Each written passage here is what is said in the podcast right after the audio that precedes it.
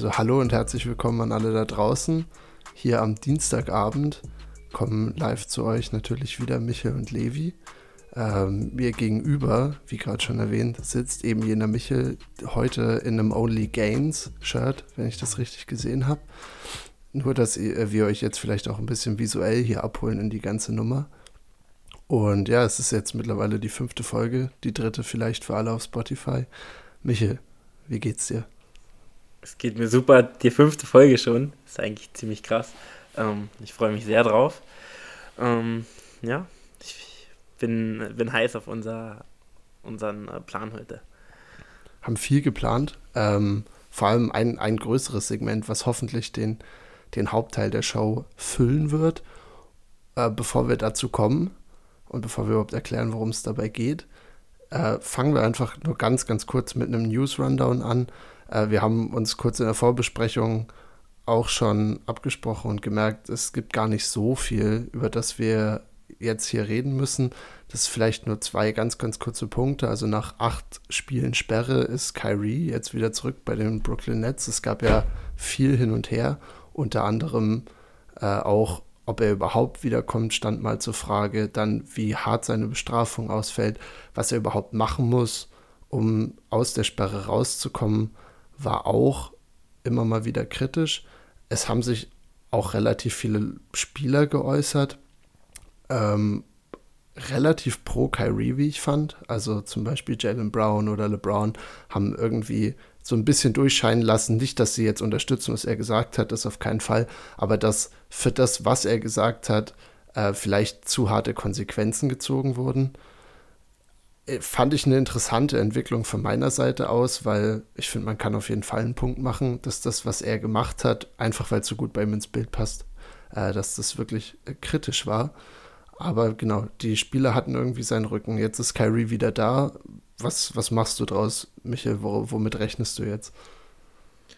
Ja, also, ähm, wie du es angesprochen hast, äh, Spieler relativ pro Kyrie ist natürlich auch immer für die Spieler, äh, ja, wie gesagt, haben wir ja schon öfter jetzt äh, drüber gesprochen, wie es mit Kyrie ist und dass er ja auch äh, schon, schon länger ähm, nicht ganz äh, oder in der Kritik steht. Ähm, aber ja, ist, also für die Netz ist es natürlich, ja, ist schon gut, weil, also man hat ja auch den Kommentar dann von Durant gehört, äh, den ich eigentlich ein bisschen amüsant fand, weil ich meine, ähm, er redet ja dann über das Starting Lineup der, der Netz und natürlich, die Augen sind auf ihn. Ist natürlich klar, er ist Kevin Durant, kann eigentlich der beste Spieler der Liga sein und ist er vermutlich auch, wenn, wenn alles gut läuft. Äh, und äh, ich meine, letztes Jahr hatten die noch, also letztes Jahr hätte man sagen können, die hatten mit Abstand das, das beste Line-Up, wenn Joe Harris, Harden, also das war ja wirklich absurd, äh, was die da als Line-Up hatten, das war ja absolut krank. Und dass es dann so wiederkommt, äh, obwohl ja auch äh, viel irgendwie so Kevin oder für Kevin Durant auch gemacht wurde, äh, fand ich ein bisschen amüsant. Jetzt hat er Kyrie wieder ich glaube nicht, dass sie jetzt viel, viel besser sein werden. Kyrie an sich als Basketballer natürlich äh, steht außer Frage, dass er einfach äh, viele Sachen kann. Aber ähm, wie gesagt, bei Netz sind, glaube ich, äh, mehr Probleme da als jetzt äh, nur Kyrie, weil ich finde auch das Line-Up an sich, da sind schon auch ein, zwei Leute, die auch noch Basketball spielen können. Und äh, da gibt es, glaube ich, viele Probleme zu lösen, bevor ähm, ja, Kyrie da jetzt als Heilsbringer kommt und äh, die jetzt wieder äh, Zweiter am Osten werden. Wie siehst du das Ganze? Ich finde es ähnlich wie du, dass die Kevin Durant Kommentare für alle da draußen, die es vielleicht nicht ganz mitgekriegt haben, da hat er sich in einem Interview, ich weiß gar nicht mehr, wo es war, hat er sich äh, geäußert, sehr kritisch gegenüber dem, dass die Brooklyn Nets viele Probleme vor allem im Lineup gerade haben und ist damit auch auf wahrscheinliche Trades, die irgendwie noch kommen werden, eingegangen oder die er auf jeden Fall gerne hätte, weil er meinte, okay, mit Ben Simmons, der verletzt war in der letzten Zeit, war es nur noch er und hat ein paar andere Namen aufgezählt, die er praktisch komplett discredited hat. Und also, wie ich es fand, weil er gesagt hat, dass natürlich jetzt alles nur um ihn geht und der Rest ist sozusagen, sind Lückenfüller. Was krass ist, wenn man das Team intern auf jeden Fall hören würde, kann ich mir vorstellen. Aber ja, äh, bezüglich Kyrie äh, sind wir ja auch eigentlich, ich weiß gar nicht, ein halbes Jahr davon weg, dass das Ganze mit der, mit der Impfung war. Und dann wurde ja in New York das Gesetz geändert, weiß ich noch, kurz vor den Playoffs, dass es hieß, okay, nein, ungeimpfte Spieler dürfen jetzt auch wieder spielen. Und die ganze Liga, ich selber auch inbegriffen als Fan, war so, oh krass, jetzt kriegen sie Carry zurück, jetzt geht, jetzt geht's aufwärts, die, die, die äh, Nets werden rollen, es wird alles so sein, wie man sich vorher erträumt hat. Und einfach so wie das geendet ist und so wie die Saison angefangen hat, finde ich, sind wir jetzt an einem ganz anderen Punkt, dass du gerade kein valides Argument, finde ich, auch statistisch noch machen kannst, dass das Team insgesamt besser ist, wenn Kyrie auf dem Platz steht. Äh, und ja, ich denke, das, das wird sich nach wie vor auch zeigen. Es wird äh, für den Ver Vertrieb von Basketball, vielleicht auch für in Brooklyn, wird es extrem gut sein. Kyrie holt Leute ins Stadion, er lässt, er macht ein paar gute Highlights in jedem Spiel. Und ich denke, von dem Standpunkt kann man es nicht underraten.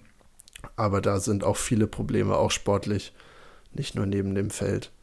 Das ist, glaube ich, so ein bisschen mein Take dazu wenn wir jetzt weitergehen wollen, ähm, zum Beispiel äh, weg von den Nets, äh, das einzige Spiel, was lief, war gestern Abend ähm, die, die Warriors gegen die Pelicans. Eigentlich ein sehr verheißungsvolles Matchup.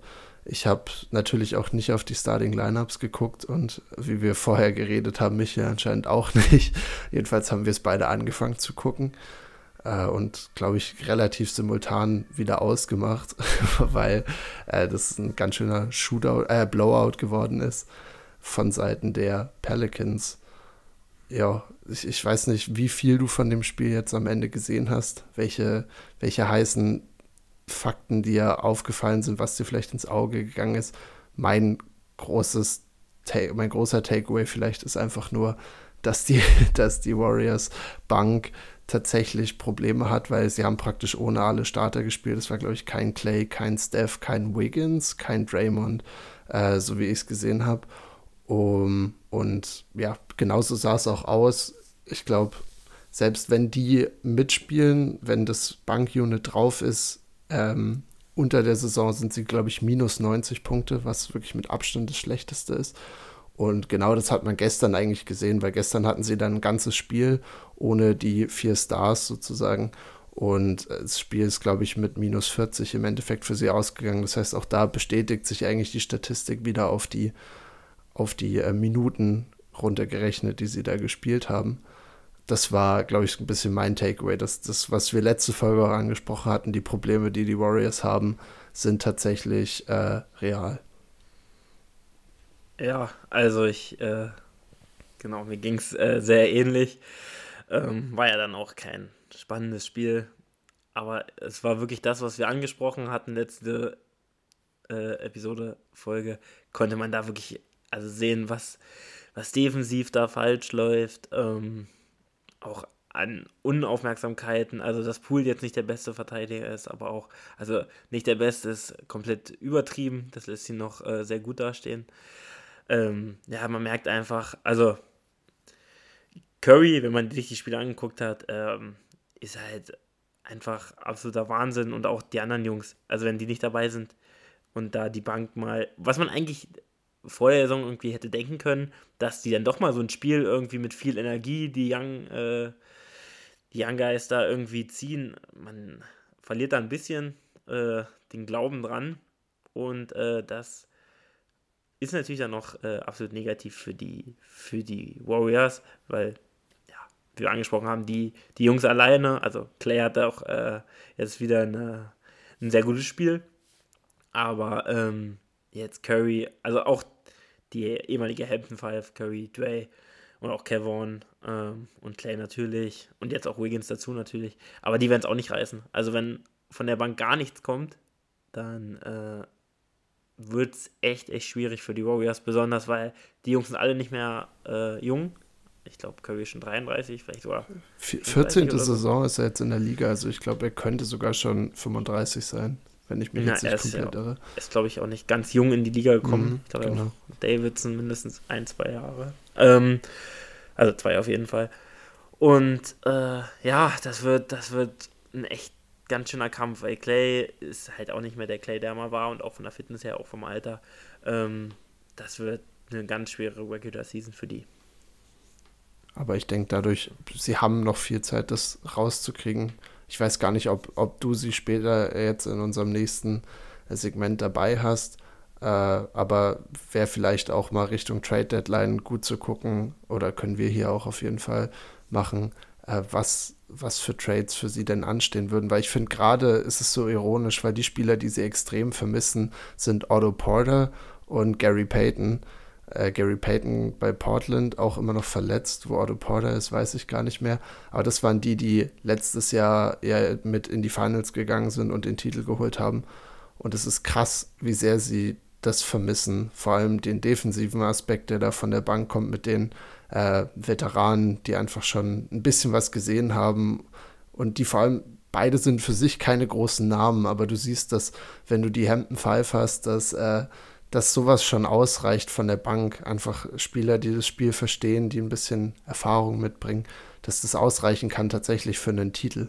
Und ähm, de dementsprechend, ja, glaube ich, können wir und werden wir auch noch sehr, sehr oft über die Warriors reden. Ja, also noch ganz kurz dazu, man sieht halt einfach, wie sich der Warriors Basketball verändert. Der Warriors Basketball ist ja eigentlich ein Basketball, wo der Ball viel bewegt wird. Auch Kevin Looney, ein cleverer Spieler, also der macht auch mal einen guten Pass, stellt gute Blöcke. Und das hat die ja auch ausgemacht. Also damals noch Sean Livingston und Iggy, die waren ja auch wirklich sehr intelligente Spieler. Und die haben einfach immer den Ball bewegt, so wie Backdoor-Cuts und so. Das sieht man auch jetzt heutzutage noch. Also Steve Kerr, wie gesagt, ich will die Warriors jetzt auch nicht abschreiben oder so. Steve Kerr ist ein super Trainer, die werden auch ähm, besser auf jeden Fall. Aber äh, wenn du dann die Jungs spielen siehst, ist das wirklich ein komplett anderes Spiel. Also haben natürlich auch nicht so viel Talent, aber ähm, spielen dann auch völlig anderen Basketball. Ist, glaube ich, auch gerade eines der schwersten Systeme, um reinzukommen. Äh, und das ist witzig, weil am Anfang ja davon ausgegangen wurde, gerade in dem Jahr, als Wiseman gedraftet wurde, äh, dass er die perfekte Situation hat, weil er spielt mit Steph Curry, so der, der Meister im Pick and Roll, der einfach so viel Aufmerksamkeit auf sich zieht, dass er eigentlich nur mit, mit Rolls äh, zum Korb und einfachen Dunks abschließen kann und, und dass das so easy funktioniert.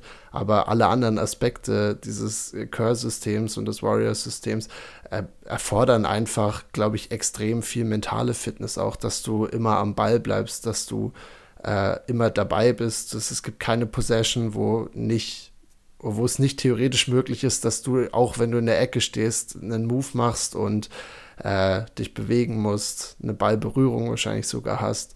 Und ja, ich glaube, deswegen ist es total verständlich auch, dass da junge Spieler ihr Problem damit haben, ähm, weil es einfach nicht so, nicht so eindimensional ist, finde ich, wie man es auch in anderen Offenses äh, sieht. Aber gerade deshalb denke ich, dass auch die Zeit da vieles aufklären wird oder vielleicht auch nicht aufklären wird. Hast du noch letzte Gedanken zu den Warriors? Nee, ich glaube, das waren schöne abschließende Worte zu den Warriors. Okay, dann, dann kommen wir zu unserer, zu unserer Kategorie, zu unserem Segment für heute.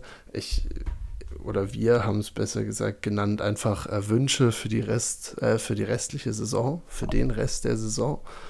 Und wir haben uns, glaube ich, sind einfach in uns gegangen im Lauf der letzten paar Tage, seitdem wir das festgelegt haben und haben einfach geguckt, wofür schlägt unser Herz so ein bisschen, für welche, sei es ein Spieler oder sei es ein Team, sei es irgendwie ein Trade, den wir vielleicht im Auge haben. Also ich bin ganz gespannt, was du jetzt auch äh, dir da ausgedacht hast, weil bei mir ist es wirklich ja, über den ganzen überall verstreut in der NBA und ähm, ja, hat gar keine so richtigen roten Faden. Aber ich glaube, so kommen wir auf viele Teams zu sprechen und können ja einfach die Leute da auch ein bisschen mit abholen. Und vielleicht sieht man auch so ein bisschen unsere eigenen Vorlieben äh, da, da ein bisschen mit durchscheinen. Also ich, ich hoffe, dass bei dir irgendwas mit Power Forwards zum Beispiel dabei ist. Deswegen, ja, er hebt seinen Finger an alle, die es jetzt nicht sehen. Deswegen möchte ich dich bitten, dass du einfach mal anfängst mit deinem ersten Wunsch für den Rest der Saison. Ähm, ja, als ersten Wunsch und ich glaube nicht, dass mir dieser Wunsch erfüllt sei, also dass ich den, ähm, dass der erfüllt wird. Ähm, aber über den haben wir, über diesen Spieler haben wir schon oft gesprochen. Ähm, es ist SGA und ich wünsche mir einfach nur, dass Oklahoma sich jetzt mal sagt, komm, wir ziehen jetzt einfach mal durch. Wir lassen SGA spielen. Der hat nicht irgendeine Fußverletzung. Ähm, ja, ich will einfach SGA unleashed sehen. Und ich meine, also ich hatte letztens auch, ähm, wenn man überlegt, die haben ja Chad Holmgren auch noch. Ähm, also sie haben eigentlich auch noch einen Center, äh, ein bisschen längst vielleicht Power Forward. Äh, ähm, also ich sag mal, es ist ja eh positionsloser jetzt das Spiel, aber er wird ja dann ähm, eine große Position spielen. Und äh, deswegen, ich will einfach, dass, dass der mal wirklich zeigen kann über eine Saison. Also er hat schon viel gezeigt, aber er spielt ja jetzt auf einem Niveau, ähm, also was MVP-Kaliber ist.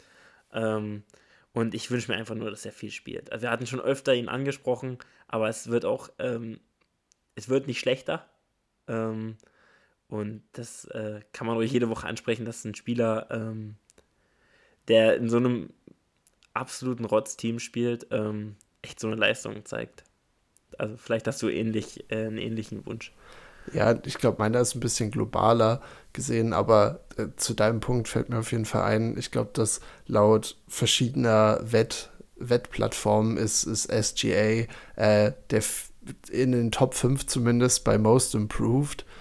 Und es gibt auf jeden Fall das Argument da draußen, dass das eigentlich gar keinen Sinn macht, weil Most Improved heißt öfter mal, dass du von einem Rollenspieler den, den Sprung schaffst zu einem zu einem Spieler, um den aufgebaut werden kann, wo du das Zentrum wirst von einem Team, so wie Ja Moran zum Beispiel vor zwei Jahren, der als Rookie äh, seine Rolle ein bisschen gefunden hat und dann wirklich nochmal einen Sprung gemacht hat. Äh, in, in dem Sinne, wie es jetzt mit SGA zusammenhängt, denke ich, ist, dass viele Leute einfach sagen, es macht gar keinen Sinn. Und so wie du es jetzt halt auch durchklingen lassen hast, weil der Junge war schon immer krass. Also wenn er gespielt hat, die letzten, die letzten zwei, drei Jahre auch bei OKC, hat er das öfter durchscheinen lassen, was, was er kann. Und dann kamen halt öfter mal so Sachen dazwischen, wo nie richtig klar war, okay, machen sie es jetzt, weil sie es tanken äh, wollen oder, oder ja, spielen sie es einfach nur super sicher, weil sie sagen, hey, ist auch egal, was dann so passives Tanking wäre. Genau, das ist, das ist mir nur zu äh, eingefallen. Siehst du SJ denn dann irgendwie auch in der Debatte für Most Improved oder bist du da eher auch auf der anderen Seite? Äh, also, es ist halt immer das Problem bei ihm zum Beispiel, wenn du jetzt überlegst, dass der Spieler noch nie All-Star war, ist es eigentlich verrückt, aber es war auch irgendwie also es war nicht berechtigt, weil er das Talent hatte, aber es war irgendwie berechtigt, weil er halt nicht viel gespielt hat und dann auch bei OKC halt gespielt hat. Ähm, man kann ihn da reinwerfen, aber du hast schon recht, er ist, hat jetzt nochmal einen Sprung gemacht. Ich denke mal, wie, ich glaube halt, Oklahoma wird nochmal, äh, der wird sich schon nochmal verletzen äh, und dann weniger spielen. Und äh, ich glaube nicht, dass er muss, also es könnte sogar sein, also es ist äh, schwierig zu sagen bei ihm, äh, wenn man jetzt auch von der ganzen NBA guckt oder wie er wahrgenommen wird, dann musst du ihm eigentlich sogar das schon geben, weil jetzt ist ja jeder so, SGA äh, ist der Mann. Und äh, aber wenn man richtig auf die Entwicklung guckt, wahrscheinlich eher nicht.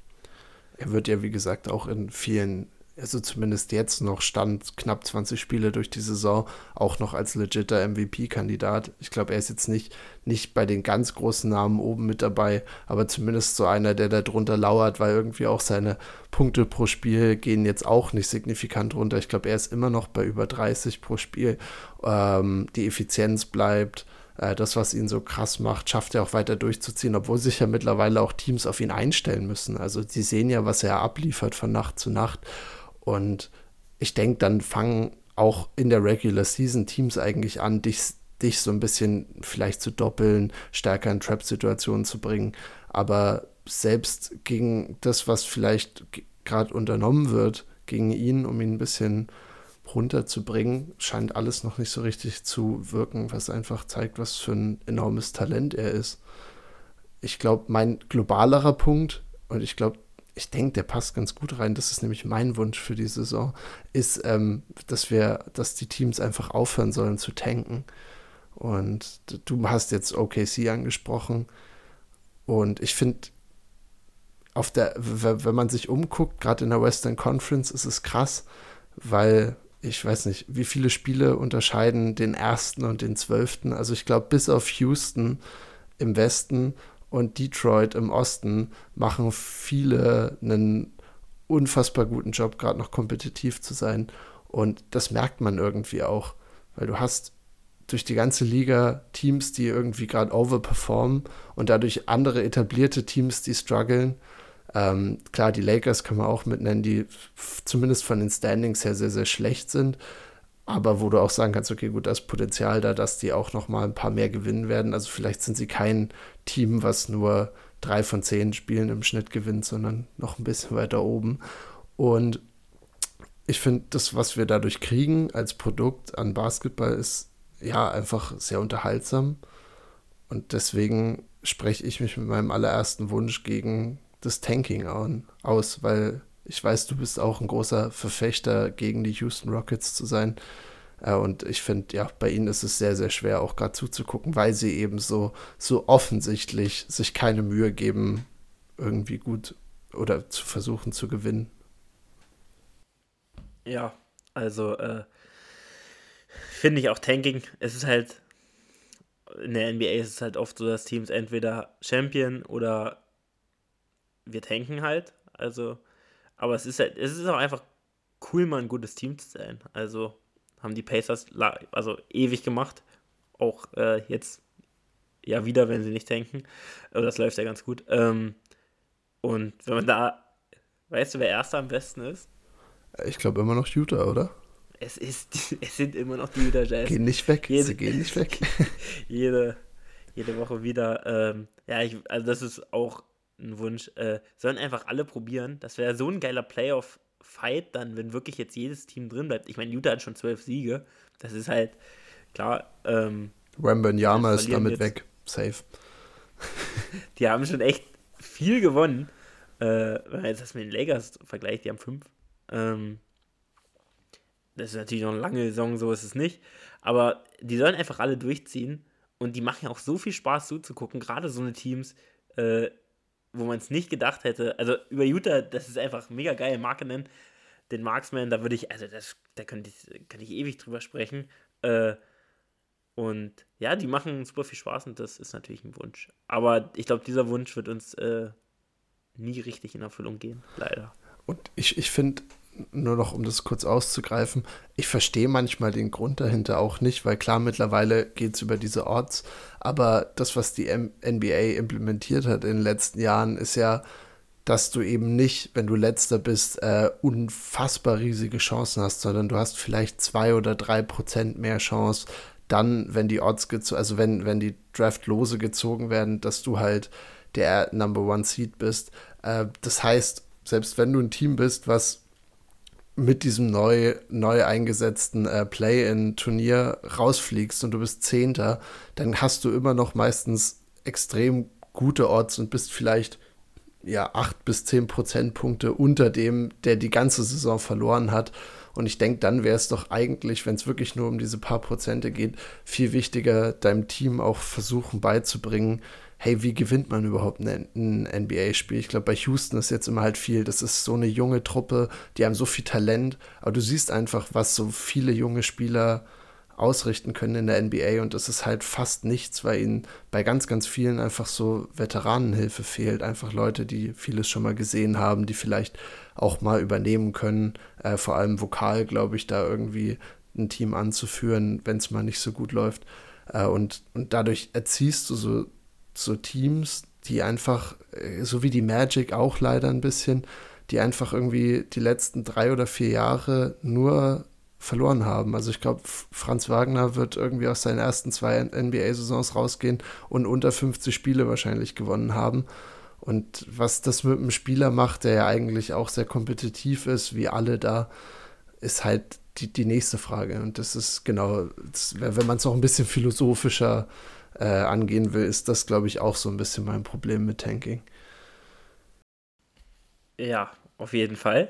Äh, das, also hast du absolut recht. Äh, ich glaube, dieses Jahr ist halt auch echt dieser, dieser, dieser Jahrgang. Also Wemby natürlich und äh, ich glaube, Scoot Henderson. Der soll auch ziemlich gut sein, auf jeden Fall. die die Thompson Twins auch noch von Overtime ja. Elite Das ist ja die Liga, die Drake da ins Leben gerufen hat, mit KD, glaube ich, zusammen. Aber das sind, die sind Zwillinge und äh, ja, kann man sich auf jeden Fall gut geben auf YouTube Highlights von denen. Super geil. Also ihr merkt, Levi ist auch ein Draft-Experte.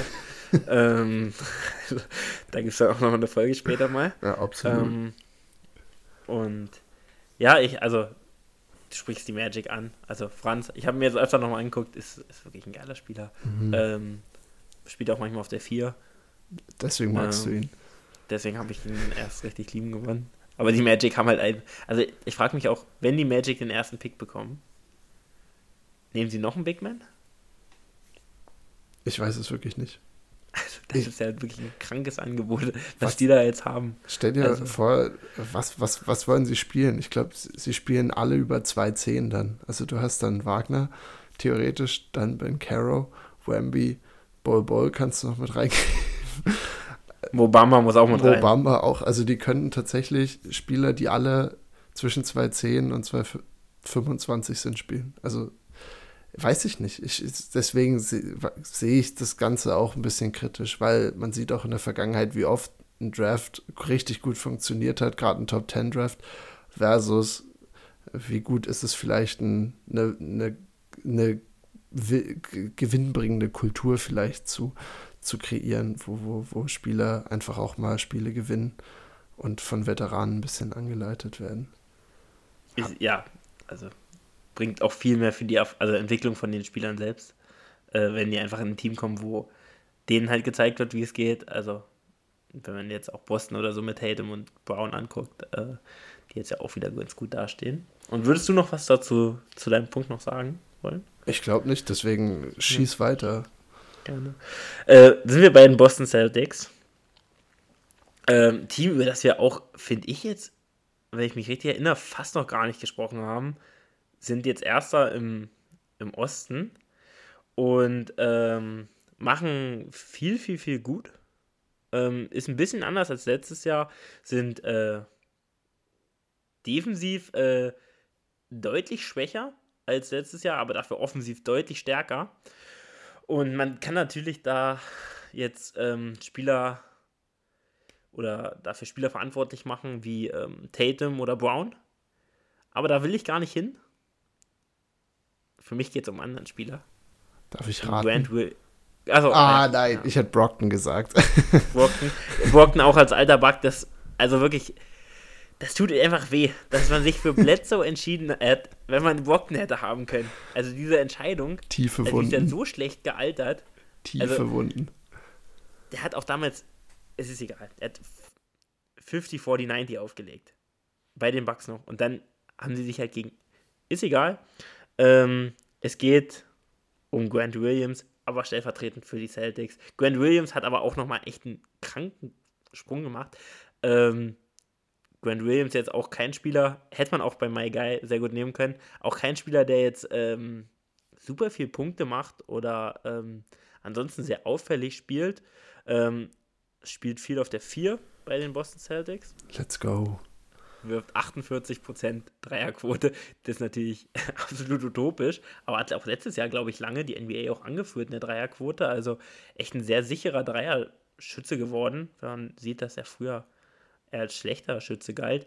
Macht 10 Punkte und ähm, was man bei ihm halt äh, sieht, oder auch bei den Celtics, ist halt äh, in der Offense auch die äh, Ballbewegung, auch das Attackieren, weil jetzt äh, wird er halt verteidigt an dreier Linie und der kann auch mal den Ball auf den Boden setzen. Ist halt auch so ein Spieler, der super viel Energie hat, der sich äh, in jeden Ball reinhaut, manchmal auch ein bisschen übertreibt so, äh, aber davon haben sie ja bei, bei, den Celtics auch ein, zwei Leute, ähm, was auch so Flopping oder so angeht. Aber ähm, auch in dem Zuge Sam Hauser, der ähm, Sharpshooter. absoluter Sharpshooter ist. Ähm, und da einfach stellvertretend die beide. Und ich wünsche mir, dass die, dass die Boston Celtics offensiv, auch wenn es für die, für die Bucks dann ähm, boah, negativ für die Bucks ist, ich wünsche mir, dass die offensiv äh, weiter so durchziehen, bis Robert Williams wiederkommt. Ähm, und ja, das ist mein, mein Wunsch, dass die offensiv einfach so einen geilen Basketball weiterspielen und ähm, Liegt natürlich auch für eine Dreierquote, die jetzt sehr gut ist, aber dass die da weiter so ballern. Äh, und ja, das ist mein Wunsch. Was sagst du dazu, dass sie eigentlich praktisch so ein bisschen die 2017 Rockets gerade imitieren? Weil ich glaube, sie nehmen an die 50 Dreier pro Spiel. Also es ist wirklich wild, dass es wird geschossen ohne Ende und wenn sie gut treffen, gewinnen sie. Wenn sie schlecht treffen, verlieren sie dann meistens, weil es einfach rechnerisch nicht anders möglich ist. Was hältst du von dem Trend? Das stimmt. Ich mochte die Rockets damals tatsächlich sogar. Sehr gut. Äh, ähm, also unterschiedlich. Ich finde, sie sind doch ein bisschen anders, weil damals, das war wirklich ja, da hat ja Mike D'Antoni angefangen, nur noch ISO zu spielen. Also entweder hat Harden ISO gekriegt oder Chris Paul. Und dann haben die ja wirklich, also wenn das Double Team kam bei Hahn, hat er halt das Ding gepasst und dann, also das war zu extrem und das stört mich auch ein bisschen bei den Boston Celtics, aber ich finde nicht, dass der Basketball so ist wie bei den, bei den Rockets damals. Also das, das konnte man sich ja teilweise auch wirklich nicht angucken, äh, weil Hahn ging halt gefühlt 25, 30 Mal an die Freiwurflinie in, im Spiel ähm, und klar, der hat auch eine geile also auch Buzzerbeater damals gehabt. Ich weiß noch, gegen die Warriors einmal, da war so ein Triple-Team kam da und er wurde einfach super klar gefoult. Davor war Kevin Durant so einen Meter am Aus gelaufen mit dem Ball. Und äh, das will ich jetzt gar nicht schlecht reden, aber Boston gefällt mir deutlich besser. Ähm, ich weiß, dieses Dreiergeschute ist immer so ein bisschen, ja, aber ich finde, äh, also mich stört das nicht beim Zugucken auch. Es ist irgendwie, spiel halt deine Statistik im Prinzip aus. Im Endeffekt, wenn sie, sie haben so große Stichproben, mit denen sie rechnen können, wenn sie sehen, im Schnitt treffen wir so und so viel und damit sich ausrechnen, okay, das heißt, wenn wir so und so viele Dreier nehmen, dann haben wir eine gute Chance. Ähm, dann ist das, zahlt sich jetzt gerade auf jeden Fall aus. Ich glaube, sie haben letzte Nacht jetzt gegen Chicago verloren, aber davor neun Spieler am Stück gewonnen. Du hast Jason Tatum, der auf jeden Fall in der MVP-Debatte dabei ist. Und ich glaube, da unterscheiden sie sich dann auch von den Rockets von vor vier, fünf Jahren mittlerweile, äh, weil Tatum und Brown äh, beide nicht dieses das übertriebene Gedribbel machen, was, ähm, was Harden oder dann auch Chris Paul, aber vor allem Harden halt ausgemacht hat damals. Also es ist schon es ist irgendwie, es sind die sympathischen Houston Rockets vielleicht von vor fünf Jahren. Aber finde ich auf jeden Fall einen guten, guten Aspekt. Sam Hauser hast du ja angesprochen. Ich finde, der sieht, hat so ein bisschen was von dir, einfach nur so in 25 Zentimeter Größe. Also ich sehe da auf jeden Fall, dass du, dass du Sympathien für, für ihn hegst. Ähm, aber ja, ich bin auch fast hinten unter, äh, übergekippt, als ich einen Artikel über die Shooter in der NBA gelesen habe und, und Sam Hauser war dabei, der gerade irgendwie 48 Prozent von der Drei-Punkte-Linie trifft. Also echt unfassbar, was da abgeht. Sam Hauser, das stimmt. Also ich, das viele nicht wissen, ich bin auch ein Shooter, wenn ich Basketball spiele. Ich treffe zwar nicht, nicht ansatzweise so gut, auch ähm, bin jetzt vielleicht nicht 25 cm kleiner als Sam Hauser, aber ich, ich sehe die Ähnlichkeit. Ist, ja. ich, ich sehe die Ähnlichkeit und ähm, ich, äh, ja, ich finde ihn auch sehr schön. Alright, alright.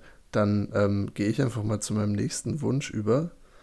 Und wir haben vorhin schon über Teams geredet, die gerade kompetitiv geworden sind. Ich sehe gerade da auch irgendwie so ein bisschen einen roten Faden dann doch bei mir, weil ich wünsche mir, dass die Sacramento Kings, das Team mit der längsten Spanne im Profisport in, den USA, also die längste Spanne, wo sie nicht die Playoffs erreicht haben, dass diese dass dieser Negativrekord geknackt wird und dass sie, also was heißt geknackt, dass sie dieses Jahr dem ein Ende setzen, weil ich, ich bin hiermit offiziell wieder Fan von den Sacramento Kings. Ähm, die allererste Folge, die keiner da draußen gehört hat, da habe ich es auf jeden Fall schon mal erwähnt, dass ich vor drei Jahren mich auch so ein bisschen in die verschossen habe, äh, als Buddy Hield noch da war.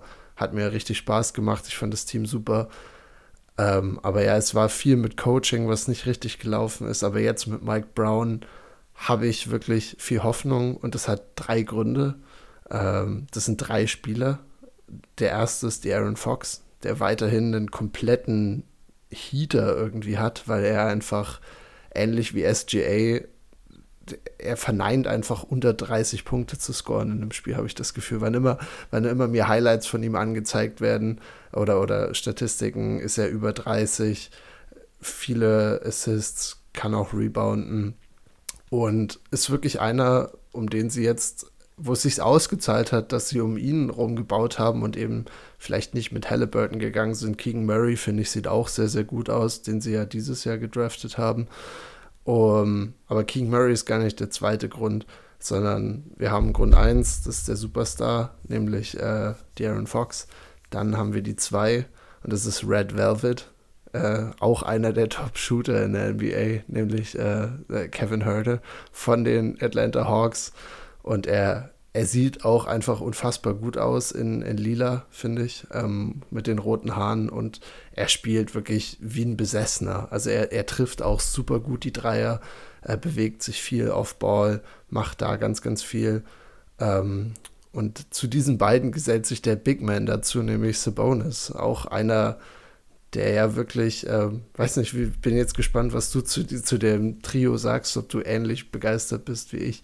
Aber Demantis Sabonis auch mit knapp 20 Punkten, kann gut rebounden, ähm, kann auch ein bisschen sozusagen die Shot Creation für sich selber machen, beziehungsweise dann auch ein bisschen Last von Aaron Fox wegnehmen.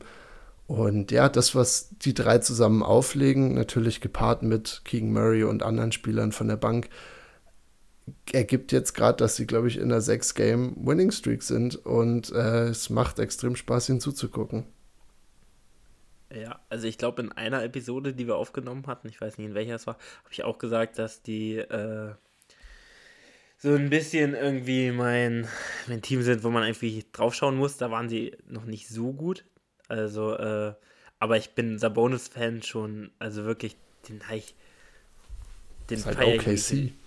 Ja, also den feiere ich wirklich so hart. Der macht, also ich finde, das ist auch, dem kannst du auch deinem Low-Post den beigeben. Das ist auch so ein Playmaker aus dem Low-Post. Also es, der macht richtig, richtig, richtig viel richtig. Auch ähm, gelistet als Power Forward tatsächlich. Auch wenn er viel Center spielt. Aber der hat einfach super viel Skills. Also Passing Skills. Ähm, klar, so der Wurf ist schon wackelig, sieht auch mal ein bisschen räudig aus. Aber äh, er macht halt trotzdem super viel richtig. Ähm, kann rebounden. Für mich also wenn man sich jetzt, den, wie über den Trade geredet wurde von äh, Halliburton, hast du schon angesprochen, im Vergleich, wie man das jetzt betrachten muss. Äh, die Kings haben auf jeden Fall jetzt keinen so riesen Fehler gemacht, wie man für einen dachte. Halliburton ist halt auch ein sehr guter Spieler. Ähm, aber Sabonis, du hast echt alles angesprochen, der, der kann Playmaking machen, der legt tatsächlich se äh, sechs Assists auf. Also äh, das Unfassbar. ist für, für einen Big halt wirklich super stark. Ich fand in den ersten Spielen, die ich geguckt habe, haben sie ihn da noch gar nicht so richtig eingesetzt. Ähm, ich hätte jetzt länger nicht reingeschaut, immer nur Highlights geguckt und da sieht man natürlich, äh, wie gesagt, nur die, die positiven Aspekte. Aber äh, ja, das ist ein Free-Headed Monster, also mit, mit Kevin Hurter, äh, der ja 16 fast 17 Punkte auflegt, ähm, bei 50% aus dem Feld, also 49,5, äh, was absolut verrückt ist. Und äh, Darren Fox, der auch, also wenn man tempotechnisch, also wenn der, also es sieht wirklich aus, als wenn er an einfach an allen vorbeirennt. Also das ist absolut verrückt. Und ich finde, bei dem hat man es auch oft gesehen, also dass er irgendwie so dieses Potenzial hat dieses Jahr trifft er halt auch den Dreier noch auf 38 Prozent und dann ist er halt ein Spieler, du kannst nicht, äh, kannst nicht draußen stehen lassen. Er kann aber immer vorbeigehen zum Korb und äh, legt auch super krank auf. Ist einfach ein richtig geiles Team zum Angucken, kann ich auch nur jedem empfehlen. Auch Keegan Murray, den du angesprochen hast, äh, den sie auch vier gepickt haben, der einfach perfekt reinpasst. Ähm, und das ist ein rundum geiles Team mit richtig geilen individuellen Spielern. Und ich war letztes Jahr noch viel negativer, weil es auch nach dem Bonus-Trade nicht so gut lief. Ähm, und ja, jetzt bin ich richtig gespannt, was bei denen geht und ich will die auch in den Playoffs sehen. Also die ich will die, will die unbedingt in den Playoffs sehen. Die, die Fans lieben es auch einfach. Also ich finde, du hast nirgendwo, außer vielleicht jetzt noch in Utah, gerade hast du so eine krasse Crowd wie in Sacramento. Und ich habe auch es selber nicht so krass mitbekommen, bis dann öfter davon erzählt wurde und ich mal mehr drauf geachtet habe. Und mittlerweile, finde ich, sticht es einem dann wirklich ins Auge, dass sie einfach so merken, auch wenn es jetzt erst knapp 20 Spiele diese Saison sind, ähm, dass bei dem Team viel Talent, viel Potenzial da ist und dass sie eben diese Winning Streak am Laufen haben. Und die Halle fühlte es auch an einem Mittwochabend, als sie da die, die Nets weggeputzt haben und äh, 150, 153, glaube ich, sogar gescored haben, wo auf einem, wo alles funktioniert hat und wo dann auch Davis von der Bank über 30 aufgelegt hat. Also so, wo, auf einmal das, das halbe Team hatte 30 Punkte auf einmal am Ende ähm, gegen die Brooklyn Nets. Und da ist wirklich, da, da, steht auf jeden Fall irgendwie eine riesige Fanbase dahinter und ich, das merkt man. Und dann hast du noch diese Storyline dazu, dass sie einfach seit 17 Jahren oder so nicht mehr in Playoffs drin waren. Und was wäre das für eine Geschichte, wenn das dieses Team ist, was einfach so unglaublich sympathisch jetzt gerade noch ist. Auch wenn es nur ein Play-In ist, ist mir auch egal. Sie sollen nur das Play-In schaffen und in der, äh, in der, im zweiten Spiel dann rausgehen oder so. Aber ich, ich, das wünsche ich mir tatsächlich vom Herzen. Ja, also da bin ich, das, da stehe ich, 10 von 10 stehe ich komplett hinter. Ist absolut richtig. Und meinetwegen sollen die auch den Westen gewinnen. Die können alles gewinnen die gefallen mir wirklich sehr gut. So ein sympathisches Team. Aber Willst dann. weitermachen? Ähm, Würde ich gleich weitermachen. Und ich habe ein. Es ist jetzt ein Wunsch. Also Wünsche sind ja meistens positiv. Ich habe für eine Sache etwas Negatives, für ein Team etwas Negatives aufgeschrieben. Und ich, könntest du raten, welches Team es ist? Für die ich mir was Negatives wünsche? Team, na, die Heat. Ja, es sind tatsächlich die Heat. Und ich wünsche mir einfach, dass die das Playen nicht schaffen dass sie weiterhin so schlecht spielen, dass Jimmy Butler, also ich weiß nicht, warum ich so einen Hass gegen Jimmy Butler habe, aber es ist unglaublich. Ich finde ihn so unsympathisch, das ist krank. Also eigentlich ist er ja gar nicht unsympathisch, aber ich habe so einen Hass gegen ihn. Unbegründet, wirklich. Also Hass ist ein schweres Wort. Er spielt halt viel auf der 3, also ist kein Power ja. Forward. Das ist, das ich glaube, ich glaub, wenn er sich umschulen lassen würde, dann würdest ja. du zumindest neutral vielleicht ihm gegenüber sein. Dann, dann, dann auf jeden Fall äh, weil er hat ja auch eigentlich ein geiles Spiel, so aus der Midrange. Aber dem, den kann ich irgendwie, den Heat kann ich auch nichts abgewinnen, wie die Bugs damals verlieren konnten gegen die, weiß ich bis heute nicht. Auch vielleicht deswegen ein großer Hass gegenüber den Heat. Und äh, mein Wunsch ist, dass sie nicht ins Play-In kommen und dass es dann irgendwie so die Heat sich angucken und denken, ja, was, was ist hier los? Ich weiß nicht, äh, du wirst da vielleicht gar nicht so hinterstehen, glaube ich. Ähm. Das ist, glaube das ist das erste Mal, dass wir heute äh, dann leider uns äh, entzweien hinter einem, hinter einem Wunsch. Aber ja, ich, ja. ich sehe das ein bisschen anders, aber fahre bitte fort. Und ich, ich, also ich fand immer, die Heat haben besser gespielt, als sie waren.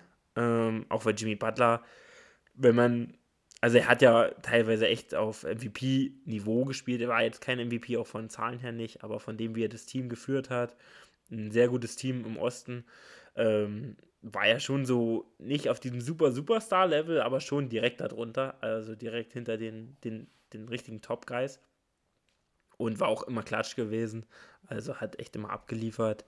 Bam, den mag ich tatsächlich relativ gern, Adebayo. Ähm, auch ein geiler Spieler, auch so als Passer und so. Und äh, wenn er aggressiver zum Korb geht, feiere ich auch.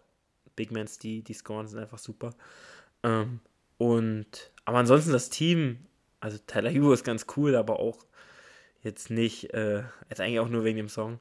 Ähm, aber ansonsten, und so sein, sein, sein, seine Attitüde. Aber ansonsten, äh, ich glaube auch, dass das Team echt nicht so gut dieses Jahr sein wird. Ähm, ich glaube, der Wunsch wird mir auch nicht in Erfüllung gehen. Dafür sind die dann halt doch noch zu gut. Und, äh, aber ich glaube, das wird keine gutes, kein gutes Jahr für die, für die Heat. Ich weiß nicht, wie du es siehst. Ja, es, es war praktisch jetzt ein Hot-Take-Wunsch. Aber ich, die, die Probleme, die sie haben, sind, glaube ich, auch relativ offensichtlich. Und ähm, vor allem, du hast Kyle Lowry, der einfach nicht mehr auf dem Niveau spielt, wie der Spieler, für den sie halt noch vor einer Saison getradet haben. Was auch verständlich ist, wenn er Mitte 30 ist. Aber du siehst andere Spieler, glaube ich, besser altern als ihn gerade jetzt in dieser Saison. Und ja, jetzt sind sie gerade, haben gerade vier Spiele hintereinander verloren. Ein paar darunter auch knapp gegen Washington und gegen Minnesota. Aber ja, im, im, im Endeffekt finde ich, haben sie auch das, logischerweise das Personal, was es schon mal geschafft hat, ist ein sehr veteranenlastiges Team.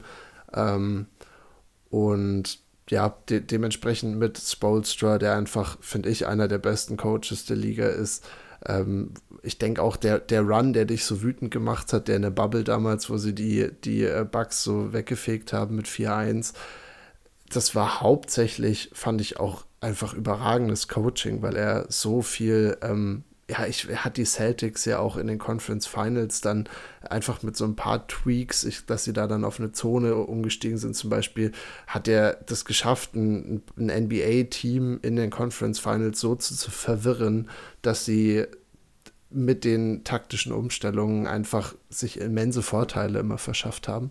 Und ich finde, da gibt es äh, nicht so viele Coaches, die das so krass auf einem hohen Niveau machen wie Spo. Das heißt, du hast äh, viel, viel Potenzial da mit Starspielern und allem drum und dran. Aber ja, wie gesagt, es ist gerade gerade jetzt sieht es wirklich düster aus und ich, ich bin auch gespannt, wie es da weitergeht. Aber ja, vielleicht eine, ja, ein, ein sehr trauriger Wunsch, muss ich tatsächlich zugeben.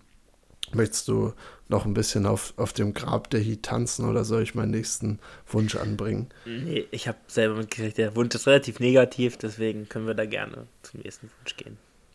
Okay, dann ähm, gehe ich jetzt auch vielleicht mal auf eine, eine einzelne Spielerebene.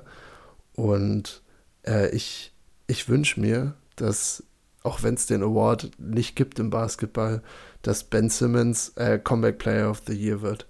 Äh, wir sind jetzt gerade äh, am Dienstag, wo wir das hier aufnehmen, in der Phase, wo Simmons zweimal hintereinander sein Season High in Punkten äh, ge gesetzt hat, obwohl er von der Bank gerade kommt und wenige Minuten spielt. Er hat, glaube ich, einmal 15 und jetzt 22 im letzten Spiel aufgelegt. Und auf einmal äh, ist er der Ben Simmons, den so viele einfach sich erträumt hatten vor der Saison.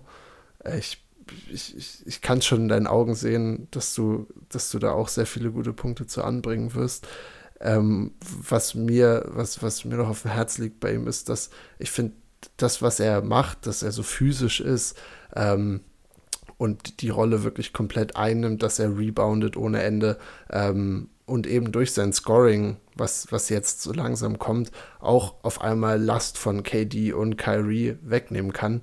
Ähm, das, das erfüllt mich einfach mit dem Wunsch, dass das so bleibt. Und äh, auch wenn die Nets, wir haben die Folge ja angefangen damit, dass wir die Nets so ein bisschen ge geschämt haben und gesagt haben, dass die auch logischerweise ihre Probleme haben. Aber das, was Simmons gerade macht, das harte physische Spiel, viele Cuts zum Korb. Das Pick and Roll funktioniert viel, viel besser als noch am Anfang. Ich fand, das Pick and Roll sah am Anfang mit Ben Simmons immer aus wie das, was die in Minnesota gerade versuchen zu spielen. Also wirklich viele Probleme noch und, und jetzt hast du Simmons einfach in einer Rolle, wo er eigentlich alles, was ihn so komplett macht, ausspielen kann. Ich glaube, wenn jetzt noch äh, defensiv mehr Intensität bei ihm dazukommt, dann sehe ich, dass er theoretisch das Äquivalent zum Comeback Player of the Year werden würde. Den Award gibt es leider nur in der NFL, aber für mich wäre das ein Wunsch, dass Ben Simmons das dieses Jahr schafft. Okay, also ich habe eine ganz kurze Frage noch dazu, aber die hast du jetzt eigentlich schon am Ende beantwortet. Ich habe einen, also ich habe auch relativ viel noch dazu zu sagen, aber äh, Du hoffst also, dass er das Niveau von den letzten Spielen hält und dann Comeback Player of the Year wird oder dass er das Niveau der Saison hält und Comeback Player of the Year wird? Echt? Als Witz, als Witz dann am Anfang. das habe ich am Anfang kurzzeitig gedacht. Aber du meintest, glaube ich, erstere Variante, dass er das Niveau hält und dann. Ja, ich glaube auch, dass, dass er, also das, was er uns jetzt in zwei Spielen und knapp 40 Minuten gezeigt hat, dass er das aufrechterhalten kann. Gerade jetzt mit Kyrie wieder da ähm, und ich glaube dann, das würde auch vielen, vielen Netzfans äh, einiges erleichtern. Ja, also wenn er so spielt wie die letzten Spiele, was ich glaube, also was er nicht auch so nicht machen wird, weil das hat er noch nie gemacht. Also er hat schon äh, auch Jahre gehabt, wo er scoring-technisch deutlich besser war als letztes Jahr. Äh, also in der Karriere auch 15,6 sehe ich gerade auflegt. Ähm, also jetzt gar nicht so wenig, dachte das ist tatsächlich ein bisschen weniger. Aber es waren auch wahrscheinlich immer ungefähr diese 15,6 Punkte. Ähm, war jetzt nie der, der Riesenscorer. Aber man sieht halt, dass er jetzt auch schon deutlich aggressiver ist. Weil ich fand am Anfang halt wirklich, er hat halt auch die Würfe, die er gekriegt hat, hat er halt einfach nicht genommen. So wie bei den Sixers. Also, wo auch Joel Embiid, wo er den einen Layup da noch abpasst zu also dieses eine Play, was ziemlich bekannt ist, wo er einen offenen Dank mhm. hat quasi. Gegen Trey Young. Ja, genau, genau. Und den Ball dann noch abspielt. Ja. Äh, und ich fand, am Anfang hat man es auch so gesehen, also so ein extremes Play nicht, aber er hatte oft viel aggressiver sein können, weil er, er hat ja seinen Körper und auch die Schnelligkeit dazu. Ähm, und ja, auch immer das Playmaking. Also, wie gesagt, wenn er, also so als kompletter Spieler, was er, der Ben Simmons, der in Philly war, der war ja, teilweise haben wir über den gesprochen, als der, der nächste LeBron, so, äh, auch am Anfang noch, äh, wenn der seinen Wurf trifft, dann kann er alles, dann kann er verteidigen, Rebound. Damals war er, das war ja wirklich eine Zeit lang so, dass auch manche dachten, dass er der beste Spieler in Philly wird. Also das muss man sich mal vorstellen. Ähm, ob es, also so ein Potenzial sehe ich nicht mehr in Ben Simmons, aber das, wenn das, was er die letzten Spiele abliefert, das kann er auf jeden Fall öfter liefern und das würde den Netz also so einen enormen Sprung bringen, äh, wenn einfach, einfach nur ein aggressiverer Ben Simmons ähm, kommt und ja, ich wünsche mir, oder ich würde es mir auch wünschen, weil der hat auch wirklich viel Hate abbekommen in den letzten Jahren. Und äh, hat er dann auch ähm, psychische Probleme gehabt äh, bei den 76 Das hat, wie gesagt, auch da wirklich extrem viel abbekommen. Ähm, hat auch viel falsch gemacht. Äh, oder hat nicht so gut gespielt. Hat er nicht mehr Absicht falsch gemacht. Äh, aber ja, wie gesagt, ich denke, das wird er nicht abliefern können. Gegen Portland hat er 100% aus dem Feld getroffen. Aber äh, wird wahrscheinlich besser und ich kann den Wunsch verstehen. Ich fühle den nicht ganz so mit, weil ich jetzt nicht an sich so der Ben Simmons-Fan bin, aber ist ein, ist ein guter Take. Ich glaube, er ist auch gegen Portland 3 von 4 von der Freiwurflinie gegangen und dabei 2 von 2 in the Clutch, wo sie ihn so ein bisschen provokativ gefault haben am Ende. Ähm, und er hat beide gemacht und es wirkte so, als wäre da irgendwie ein bisschen was losgelöst worden, weil auch die Effizienz in den letzten beiden Spielen 6 von 6 und 11 von 13, das sind einfach Center-Nummern, die er da auflegt von der Effizienz her. Und ja, wenn du das passt mit allem anderen, was er hat, mit seiner Passfähigkeit und so weiter und so fort, dann, dann, dann, dann könnten wir echt viel Spaß haben mit den Netz einfach. Und es wäre nicht so eine traurige Operation, die irgendwie auch den, den Bach runtergeht, wie alle anderen Superteams gerade gefühlt auch. Ähm, ich würde sagen, wir suchen uns beide noch einen raus. Ähm, also es wäre jetzt dein letzter Wunsch. Damit äh, setze ich, vielleicht setzen wir uns jetzt die Pistole auf die Brust, aber äh, ich, ich sehe mich äh, intensivst durch sein Handy scrollen. Ich bin gespannt, was ist dein letzter Wunsch?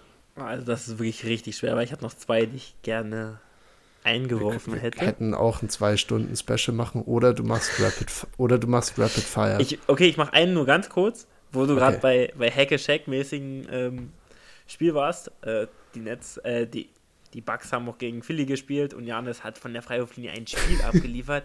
Also das war dieser, also das war ja wirklich verrückt, was er an Airballs da geschmissen hat. Also ich weiß nicht, was da am Ende gegangen ist, aber das war ein Spiel. Also die hätten einfach Janis immer faulen können und das wäre wär gut gewesen. Also es wäre absolut, die hätten jeden Bankspieler raufbringen können und den einfach immer faulen lassen können das war, also das war wirklich ganz, ganz schlimm, das Spiel. Und der, der Reporter hat es dann auch zwischenzeitlich mal gesagt, die Bugs würden halt einfach vorn liegen, wenn er nicht drei von, was ich, also das war ja wirklich absolut verrückt, was er da geworfen hat. Ähm, aber mein großer Wunsch ist, ein fitter Chris Middleton kommt zurück, legt sofort auf, weil, also nur, das werde ich nur ganz kurz machen, weil, also wir können kurz drüber sprechen. Äh, das andere mache ich dann äh, mache ich dann kurz, aber der ist einfach, also der würde den so viel holen. Drew Holiday ist gut, schön, dass er zurück ist, aber wenn der da operieren muss alleine, macht er auch wilde Dinger. Also manchmal fragst du dich, was geht in seinem Kopf, aber warum macht er das jetzt? Und ja, das würde den Bucks einfach so gut tun. Äh, so ein Guy, der halt mal Offense bringt, kreieren kann und dann muss Janis nicht alles so erzwingen, dann kommt das Spiel wieder mehr zu ihm, weil das ist eigentlich die Stärke von Janis. Er macht auch mal so 16 Punkte nach Rebounds oder Pick and Rolls. Ist jetzt nicht alles, dass er so ein ISO-Spieler ist. Und äh, ja, das ist mein ganz großer Wunsch für die Bugs. Brauche ich gar nichts zu sagen. Einfach nur, dass alle da draußen sich das Video noch angucken müssen, wie Montrezl Harrell ihn dann, weil er wollte danach dann Freiwürfe, Freiwürfe üben, nach dem Spiel noch. Äh, und Montrezl Harrell hat ihm den Ball weggenommen, weil Und, die, und, er, und Janis hatte noch Clash mit den, mit, den, mit den Hallenarbeitern auch, die einfach nur abends ihr Zeug zusammenpacken wollten und diese Halle fertig machen wollten. Und dann hast du da einen Griechen dazwischen zu stehen, der 2,80 Meter groß ist und noch Freiwürfe üben muss. Also, das äh, noch eine lustige Seitengeschichte, die aus diesem ja, Freiwurfdesaster entstanden ist. Da und Champions machen immer einen mehr. Deswegen, richtiges Mindset von Janis. Richtiges Mindset. Dein nächster Wunsch? Ähm, mein nächster Wunsch ist OG Ananobi bei den Cleveland Cavaliers. Oh, was? ich würde mir diesen Spieler einfach sehr gern bei den Cavaliers, äh, bei den Cavaliers sehen. Also wir sprechen ja immer oft über dieses Small Forward Ding bei den Cavaliers. Ja. Und OG Ananobi ist ein Small Forward, der also in den, also immer besser wurde, auch schon relativ lange in der NBA ist, aber echt immer besser wurde. Kann jetzt auch Shot Creation schon ein bisschen. Ist nicht schön, wenn man ihm das. Also es gibt schönere Dinge, aber ähm, defensiv ein absoluter Stopper. Also ein defensiven Top, Top, Top, Top Spieler.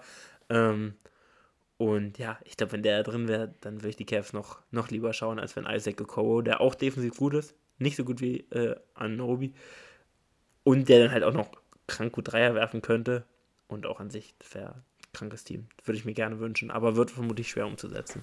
Ich glaube auch, dass das tatsächlich, ich musste auch nur so lachen, weil das wäre, glaube ich, eine Traumvorstellung und äh, das ganze Cleveland-Team träumt nachts von OG Ananobi wahrscheinlich, aber es wird, es wird wahrscheinlich schwieriger umsetzbar, weil ich auch irgendwie letzte Woche mal ein Toronto-Spiel gesehen habe, ähm, das gegen die Hawks, was so wild geendet ist. Äh, und die haben so eine kleine Rotation und Ananobi ist da so, so wichtig drin. Also ich weiß nicht, was Cleveland zurückgeben müsste, um, um Ananobi zu bekommen. Aber weil du den jetzt gesagt hast, dann ist mein letzter inspiriert, äh, inspiriert von dir auch einer, der was mit Trades zu tun hat. Und ich schlage einen, einen drei, drei Team-Trade vor. Also wir haben in, und involviert sind die Washington Wizards, Phoenix Suns und äh, die, ähm, die Bucks. Genau, das war's. Äh, was die Bucks aufgeben in dem Trade, weiß ich noch nicht genau. Das habe ich noch nicht durchdacht. Dafür bin ich auch viel zu schlecht in dem ganzen Game drin mit wie viel Salary weg ist und was sie überhaupt an Picks weggeben können und so. Aber zwei Spieler, die ich auf jeden Fall woanders sehen will, ist Jay Crowder. Der soll einfach zu den Bucks gehen, ganz klar. Ich denke, wenn der dann noch mit in dem Team dabei ist, du hast Chris Middleton, der wieder da ist, dann hast du ein Team mit nur eigentlich Spielern, die schon mal gewonnen haben, die extrem weit gekommen sind in den Playoffs. Einfach stabile Veteranen. Irgendwie ist das hier heute die, die Folge, die alle Spieler, die länger als fünf Jahre in der Liga sind, einfach super gut darstellen lässt. Ich weiß nicht, wie das passiert ist. Aber ich meine, die Bucks haben so auch noch äh, viele junge Talente. Letzte Woche ist, glaube ich, Bochamp mal komplett abgegangen in einem Spiel. Das äh, wirst du sicherlich auch fingerleckend verfolgt haben, dieses Spektakel. Also es sah wirklich gut aus, was er da abgeliefert hat. Ähm, aber genau, ich will Jay Crowder zu den Bucks dass die Bucks ihr Championship-Team theoretisch vollständig hätten.